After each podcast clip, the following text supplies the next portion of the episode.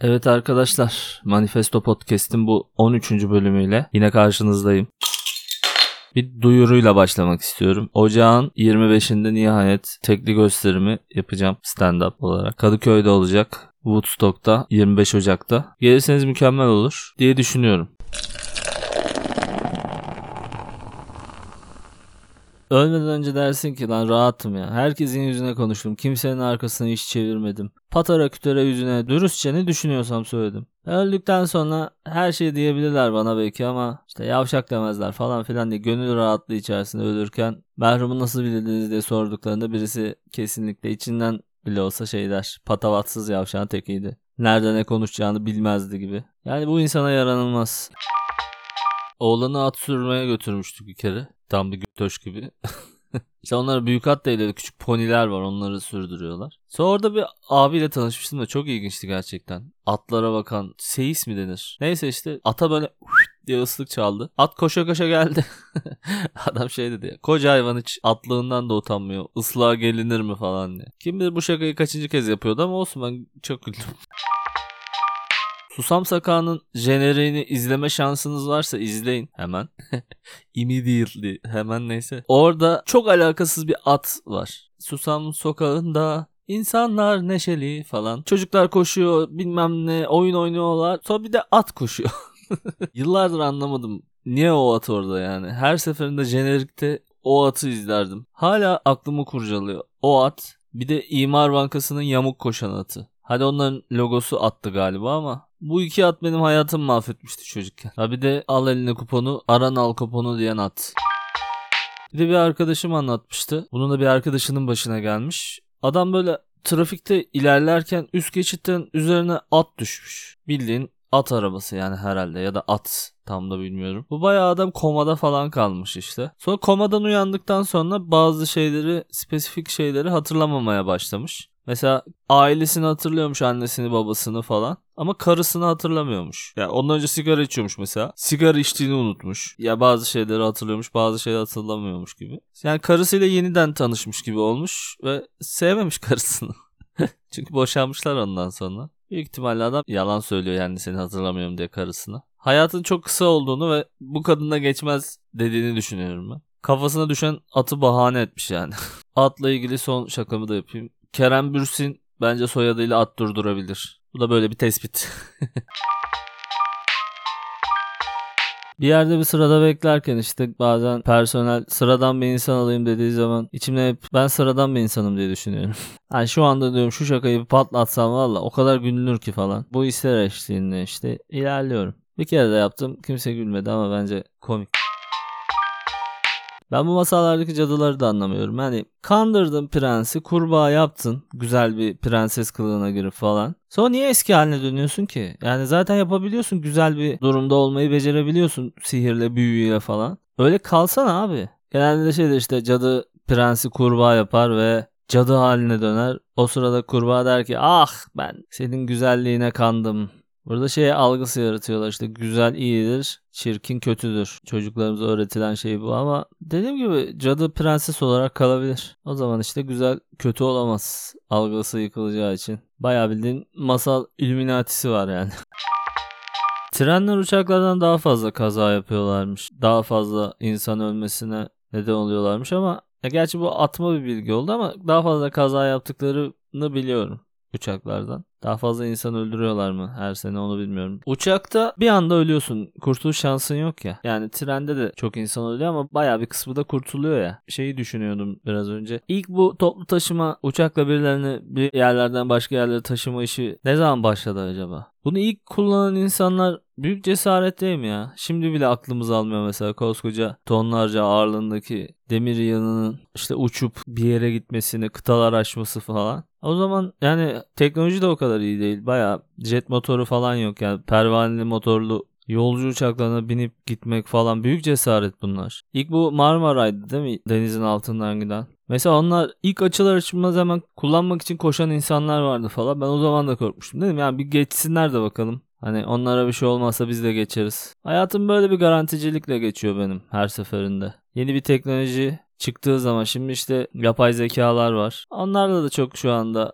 sıkı fıkıdayım. Ya bir kullansınlar da. Başlarına bir şey gelmezse biz de konuşuruz falan gibi. Hala o kafadayım yani. Teknoloji orada sonuçta bir yere kaçmıyor. Kullanırız illa ki. Böyle bir şakayı, espriyi veya bir haberi en son duyan Facebook dayıları gibi oluyorsun ama olsun. Sonuçta kafan rahat oluyor. Toplumsal hislerden uzak oluyorsun yani. Ben mesela şu an işte tasarım işleri yapıyorum. Ufak bir ajansım var. Matbaa işleri falan yapıyorum. Şimdi tasarımla alakalı bütün her şeyi bu yapay zeka tek bir komutla yapmaya başladı falan filan diyorlar işte. Benim dekupasyonla bilmem neyle saatlerce uğraştığım şeyi mesela arka plan silme işini falan o tık diye yapıyor böyle şu anda. Güzel diyorum eline sağlık. Ben yine devam ediyorum arka plan silmek için tek tek. Kullanırız ya ayağa düştüğü zaman. Ama tabii korktum işsiz kalacaksın dedikleri zaman. Hemen koşu koşu gittim ChatGPT'ye Dedim ki işte bu işlerimi nerede kime yaptırtabilirim? Bir sürü bana yapay zeka ismi söyledi falan. Dedim ki ay anasını hepsini yapabiliyor gerçekten. Peki dedim yapay zeka bana bir şaka yapar mısın? Böyle tabakla et, kartaltı et falan gibi aptal aptal şeyler söyleyince dedim ki Aa, daha bu şaka yapamıyor. O yüzden de biraz bu stand-up işlerine falan girdim. Orayı da ele geçirene kadar. Bakalım. Beni ne kadar seviyorsun dedi kadın. Adam kollarını kocaman açtı. Kolları yanından geçen yalnızın ağzına çarptı. Her genç erkek gibi ben de şiir yazmayı denedim ve yazdığım şiirler hep böyle oluyordu. Bana dediler ki bir daha sen şiir yazma. O günden beri şiire ve şaire düşmanım. Bana şiir yazma diyen de ünlü bir şairdi bu arada. Şu anda çok güzel şiirleri var. Ama bence bu da güzeldi. Bir tane daha şiir okuyayım siz kendiniz karar verin. Şairlik yapabiliyor muyum yapılamıyor muyum yapamıyorum. Dökülen yapraklara baktı adam. Bir tişört, bir bermuda şorttu. Zatüre olurum diye korktu. Aldığı yaprağı dala geri koydu. Ulan ya ne güzel şiir yazmışım. Şapkası rüzgardan uçtu adamın. Kafası çok keldi, üşüdü. Sülalesine sövdü rüzgarın. Rüzgar bunu duyunca çok üzüldü ve gücendi. Bunlar zamanında yazdığım şiirler. Onları buldum da şu anda. Size de okuyasım geldi. Hani bu mahcubiyeti birlikte yaşayalım istedim. ya şiir çok sevmiyorum. Herkes de podcastçi oluyor ya. Herkes stand-up yapıyor ya. Herkes şirket kuruyor oğlum. Herkes memur olmaya çalışıyor ya. Herkes işletme okuyor ya. Gibisine. Sizin de çevrenizde böyle dallar var değil mi bir sürü? Bu adamların spermken daha böyle herkes yumurtaya kaşıyor ya falan. Diyerek başka yönlere gitmesi gerekiyordu aslında ama niyeyse ve nasılsa bu aptallıkla doğmayı başarmışlar. Bu tiplerin size engellemesine asla izin vermeyin hiçbir şey için. İnsan zaten iki türlü harekete geçiyor. Ya zarar göreceğini anladığı zaman ya da işte bir şeyler başarma hissi için. Ya bir ödül için, ödüle koşmak için harekete geçiyor. Ama benim de başıma geldi. Beni de hayatım boyunca böyle durdurdu bu adamlar. Beni üzen tek şey de çok yakınımda olan insanların olmasıydı. Fikirlerine değer verdiğim belirli bir süre boyunca tabii. Çok sonra fark ediyorsun. Aslında seni onlar korumaya çalışmıyor. Senin gitmeni engellemeye çalışıyorlar. Öyle iyi diyorlar. Biz bu grup iyiyiz. Ne olur bir şeyler başarmaya çalışma. Biz atıyorum burada oturuyoruz. İstanbul'da hukuk okuyamazsın. Herkes okumaya çalışıyor. Sen mi başaracaksın? Aslında işin özünde bunu demeye getiriyorlar. İşin kötüsü de ters bir şey söylediğin zaman da ben senin zarar görmeni istemiyorum falan gibisine. Böyle seni düşünüyormuşçasına bir şeyler. Ben diyeceğim hayallerinizin peşinden koşun. 30 yıllık memuriyetinize yakın gerekirse. Allah çocukların rızkını bir şekilde verecektir.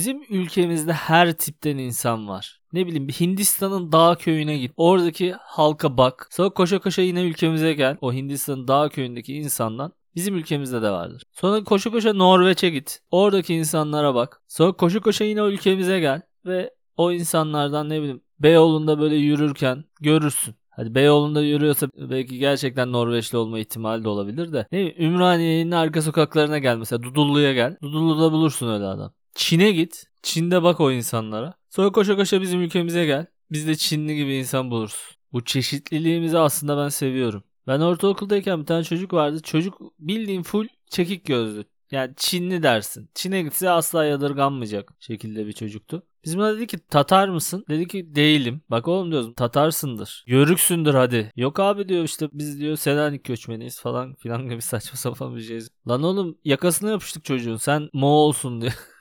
Bu çeşit anomaliler de yaşanıyor. Sadece göç möç almasından kaynaklanmıyor ülkemizdeki tip çeşitliliği bence. Brad Pitt de bizim ülkemizde var. Danny DeVito'yu da bulursun yani. Öyle bir skalamız var. Güzel ben seviyorum. Kilo almışım işte. Yürüyorum ellerim ceplerimde. Ben elleri ceplerimde yürümeyi çok seviyorum bu arada. İnsan hala evrim geçirmeye devam eden bir yaratık ya. İleride diyorum keşke şu baldırlarımdan bir cep falan çıksa. Hani çıplakken de ellerim cebimde yürüyebilsem. Çünkü biliyorsunuz medeniyet geliştikçe insanlar kıyafetlerinden kurtuluyor. Bakınız uzaylılar geliyorlar ve çırılçıplaklar. Medeniyet seviyemiz işte o zamana geldiği zaman da baldırlarda iki tane cep fena olmaz gibi geliyor bana. Ha bir de göt tarafında bir tane cep çıkarsa oraya da cüzdanı koyarız. Neyse ne diyordum ben hani ellerim cebimde yürümeyi seviyorum. Yine Kadıköy'de böyle yürürken geçenlerde. Geçenlerde dedim gerçi iki sene oldu. Bir arkadaşımı gördüm geldi böyle.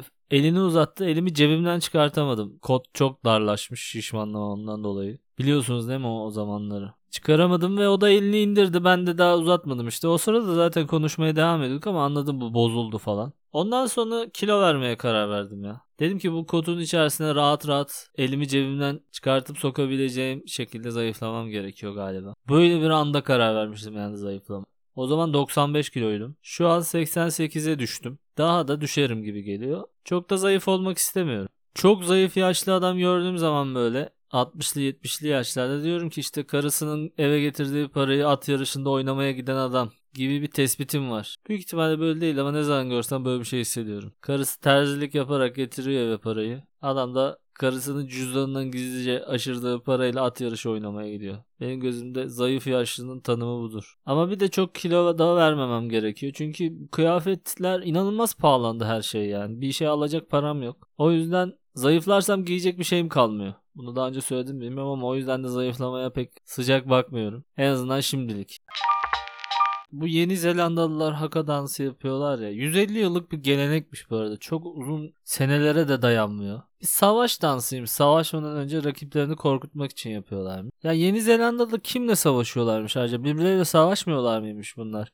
İki taraf da birbirine haka dansı yapıp birbirini korkutmaya mı çalışıyormuş önceden? Oralarını da bir anladım ama şimdi spor müsabakalarından önce yapıyorlar bu haka dansını. Ve karşı rakip kim olursa olsun gülüyor bu yaptıkları şeyleri. Tamam izlemesi zevkli ama yani karşı tarafı korkutmak için veya işte bir ne bileyim totem falan da değil yani. Yeni Zelanda'nın neyini izlersem izleyeyim bunu başta yapıyorlar. İşte Amerikan futbolu oynuyorlar ya da rugby de olabilir. Basketbol bilmem futbol falan hepsinde yapıyorlar. Sonra fark yiyip geri dönüyorlar. Aga demek ki bunu yapmamanız lazım yani bir yerde. Bu tıpkı bizim yani maçlardan önce Mehter marşı çalmamız falan filan gibi bir şey. Herkesin kendi kültürü var. Bana ne diyoruz?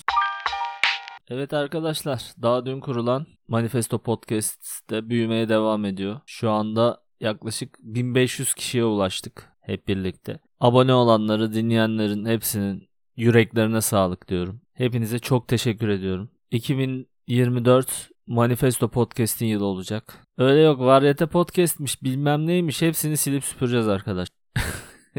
İkisi farklı işler. İkisi de bebeğim gibi benim. Şaka yapıyorum tabii ki. Elimizden geldiğince hepsine devam edeceğiz tabii. Yeni yılda da. Bu size sözüm olsun. Tabii devam ederken işbirlikleri de olsa şöyle ufak tefek güzel olur diye düşünüyorum. İşbirlikleri için bizzat bana müracaat edebilirsiniz.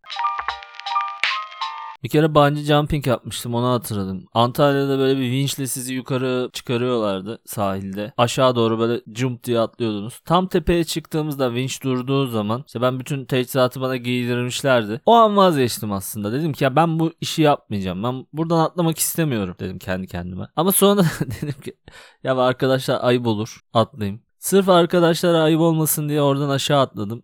Ya çok zevkli bir işte. Çok keyif aldım. İyi ki atlamışım diyorum ama o hissimi unutamıyorum. O his var bende. Arkadaşlar ayıp olmasın diye sevdiğim bir sürü şey yapıyorum yani. Şimdi de yapıyorum. Aileme, arkadaşlarıma, beni sevenlere, yanımda bulunanlar üzülmesin diye birçok şey yapıyorum. Ya bu şey işte hatır için çiğ tavuk bile yenir diye bir şey var ya. Yani atalarımız o zaman mesela bungee jumping yapmamış. İşte ben onun bungee jumpinglisini yaşadım gibi oldu. Çok insan canlısı, insan bağımlısı biri değilim ama Sevdiğim arkadaşlarım için de çoğu şeyi yaparım yani. Siz mesela neler yaptınız arkadaşlarınız için yorumlarda Yaramaz bir çocuk sahibi olmak çok zormuş. Benim şimdi kızım inanılmaz yaramaz yani. Hiç durmuyor durduğu yerde. Bir saniye sessizliğini anlıyorsun ki bir işler karıştırıyor ve en zor, en içinden çıkılmaz hallere sokuyor kendini. Yani bizde pratiğimiz yok açıkçası. Oğlum çok böyle naifti. Koyduğun yerde duran çocuklar olur ya öyleydi. Yani hiçbir yaramazlığı yoktu. Geçen gün böyle bunun sesi çıkmıyor dedim lan bir şey karıştırıyor kesin. Sonra gittim baktım yani nereden bulmuşsa uzanabileceği bir yerde de değil. İşte altı tekerlekli sandalyeyi dolaba yanına yanaştırmış. Dolabın üstünden almaması gerektiğini defalarca söylediğimiz Japon yapıştırıcısını almış. Onun kapağı hep yapışıyor. Ben açamıyorum anasını. Onun kapağını açmış. Bütün ellerini Japon yapıştırıcısıyla birbirine yapıştırmış. Ve gittiğimde yanında onları çözmeye çalışıyordu. Bu Amerikalı ebeveynler işte halının üzerine boya dökmüş oğlu. Direkt kamerayla gidiyor yanına. Kevin what are you doing falan diyor böyle. Lan Kevin what are you doing derken çocuk boya içerisinde kalmış. Ağzındaki yüzündeki boyaları silsen anasını Hiç mi babalık analık refleksiniz yok ya? İşte benim aklıma elime telefon almak gelmedi. Gerçekten çok komik bir görüntüydü. Elleri böyle hani Arok'taki kalecinin elleri kırılıyordu ya birbirine yapışıyordu gibi. Aynı öyleydi ve dedi ki baba baba bütün gece sıcak suyla bilmem neyle ellerini çözmeye çalıştık hala var. o da sinir hastası bir çocuk olduğu için onları şey yapmaya çalışıyor yani ellerinden atmaya çalışıyor. Yavaş yavaş atıyoruz bilmiyorum var mı bir yöntemi etin üzerinden bunlar nasıl zarar vermeden ayıklanır ama sonuçta bir şekilde ellerini açtık.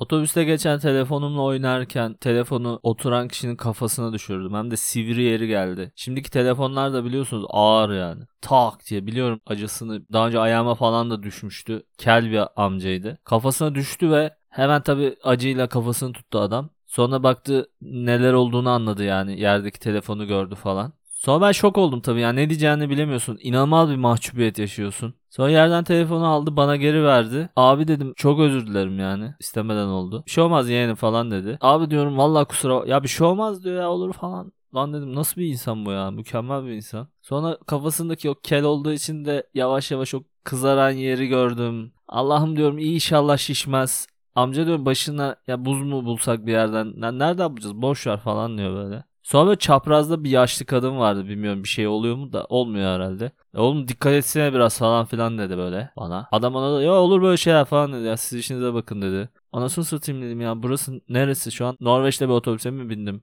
Türk insanından umudunu kaybettiğimde her zaman böyle şeyler yaşıyorum yani. Bir ilahi güç ya bak bu da var falan diyor gibi yani. Yaşlı dayıların da hepsini aynı kefeye koyuyoruz yani. Bir partiye oy vermesinden falan filan değil ya. Dünya görüşü olarak hepsinin aynı olduğunu düşünüyoruz da hepsi aynı değil galiba. Herifin başından da ayrılamadım yani. Kafana şeyi düşürdüm olurum git hani götün dönüp yattı gibi bir şey olmasın diye de başında bekledim. Herifin gerçekten kafası kızardı falan. Allah'tan ondan önce indim inerken de defalarca özür dedim. Adam diyor yok ya yeğenim bir şey olmaz falan filan. Yani insanımıza olan güveninizi kaybetmeyin. Ve telefonlarınızı sıkı tutun. Hazır otobüs demişken bir şey daha yaşamıştım otobüste. Bir kadın indi böyle otobüsten. Baktım çantasını unutmuş. Aldım çantayı peşinden koştum. İnerken dedim ki otobüs yani gitmesin bir kadın çantası unuttu. Onun çantasını yetiştir falan filan. Böyle hıp hızlı söyleyip indim. Sonra koşu koşu gittim. Yani çok da uzun bir mesafe de değil. Teyzeye çantasını verdim. Geri döndüğümde baktım otobüs gidiyordu. kadın teşekkür etmedi. Otobüs gitti. Lan dedim Alper iyilik yapmak senin neyine ya? Biliyorum gece vakti bir de yarım saat 45 dakikada bir var o otobüs. Son 45 dakika otobüs bekledim. İnsan en çok böyle zamanlarda hayatı sorguluyor gerçekten. Olsun ama iyilik yap denize at demişler. Bir de bu otobüs şoförleri yazın klimayı açmıyorlar. Kışın da kaliferi köklüyorlar. Yanlışlıkla çok kalabalık bir otobüse işte montla bindiğin zaman montu çıkaracak bir şeyin olmuyor ya. O soğuktan sıcak böyle hafif hafif nüfuz etmeye başladığı zaman üzerine çökmeye başladığı zaman bu sıcak. Böyle kısık ateşte pişiyor gibisin. Montunu da çıkartamıyorsun. Herkes aynı durumda. Kıpkırmızı suratlar. Kimse söylemiyor diye ama sen de söylemiyorsun falan böyle. Dünya üzerindeki cehennem gibi bir şey. Kalın bir montla kaliflerini köklemiş otobüste yolculuk etmek. Tam böyle işte lan ne yapacağım montumu çıkarmam lazım falan içinden çığlık attığın zamanlar oluyor ya böyle. Yanından böyle işte bir araba geçer kırmızı spor içinde tişörtlü adam rahat rahat geçerken sana bakar gülümser. Durup dururken adama da söversin. Sırf ama bunların hepsinin müsebbibi kaliferi kökleyen otobüs şoförüdür. Biraz önce başıma ne geldiğini gerçekten inanamayacaksınız. İnanılmaz bir olay oldu. Varyeteyi çektik işte Kadıköy tarafında. Sonra eve geldim arabayla. Otoparkıma girdim evimin. Sonra geri geri yanaşırken bir baktım böyle bir ışıklar var otoparkın içinde. Diyorum lan ne oluyor? Sonra polisin biri silahla bana doğru silahını doğrultarak koştu falan. Onu görür görmez işte frene basıp ellerimi kaldırdım. Lan ne oluyor diye. Sonra 3 tane daha polis geldi. Onlar da silahlı. Elimi indiremiyorum camımı açmak için ne oluyor diye falan. Sonra bunlar dışarı çık. Tut. bir şey diyorlar. Tam da anlamadım. Bakın yani o kadar altıma sıçtım biraz önce yani. Sonra dediler ki dışarı çık. Yani elimi indireyim mi diyorum. Onlar anlamıyorlar. Çünkü camlar kapalı. Sonra dedim ki camı açayım yani bir şekilde böyle böyle elimi çevirerek falan anlattım. Sonra camı açtım. Dedim ki ne oldu abi dedim ne yapıyorsunuz siz? Otoparka girdiğim yerin biraz ilerisinde çevirme varmış. Ben ama görmedim yani hiç çevirme falan olduğunu. Bunlar da ben onlardan kaçıyorum zannetmişler. Yol zannetmişler daha doğrusu orayı onlar da bilmedikleri için. Böyle benim peşimden koşup gelmişler bir şekilde. Dedim abi siz ne yapıyorsunuz ya? Bana diyorlar ki belgen var mı bu otoparka park ettiğine dair? Allah'tan bizim yöneticimiz kendisinin Allah razı olsun hayatımı kurtardı. Böyle duvara kocaman astı bizim plakalarımızı işte buraya park edebilecek falan. Ben de orada plakamı gösterdim. Ben burada oturuyorum dedim ya. Sonra işte polis Allah'tan da yani kafa bir çocuktu da. Ya ne bilelim dedi yani sen bir anda dönünce ben gerçekten görmedim. Motosikletli bir herifle kavga ediyordum o arada. Çünkü çok hızlı gidiyordu falan. Neyse işte o hışımla dönünce ben de oradan ama sinyalimi falan da vermişim yani. Onlar da işte peşime koşmuşlar. polis zaten heyecan arıyor. Tak içeride mevzu olacaktı yani. Bir tane polis şey diyor işte sıcak çayım var mı falan diyor. Arabayı park ederken. Dedim abi siz ne yaşıyorsunuz yani nasıl bir dünyanız var sizin. Ben otoparka araba park ediyorum. Ne sıcak çayı yani. Sonra da çok acıdım gerçekten. Termosla çay indirdim falan çay verdim. Az kaldı ölüyordum falan diyorlar. yani teşekkür ederim beni öldürmediğin için falan diyorum. Bu arada ben bunu ömürleri anlattım ilk. Ömürle Nuri'ye. Ömür keşke ölseydin dedi. VRT inanılmaz bir şekilde patlardı. Dedim beni es geçti şu anda da ama inşallah sizden birinin başına böyle bir şey gelir. Arkadaşlar görüşmek üzere. Bir Manifesto Podcast'in daha sonuna geldik. Dediğim gibi 25 Ocak'taki gösterime hepinizi bekliyorum. Seviyorum.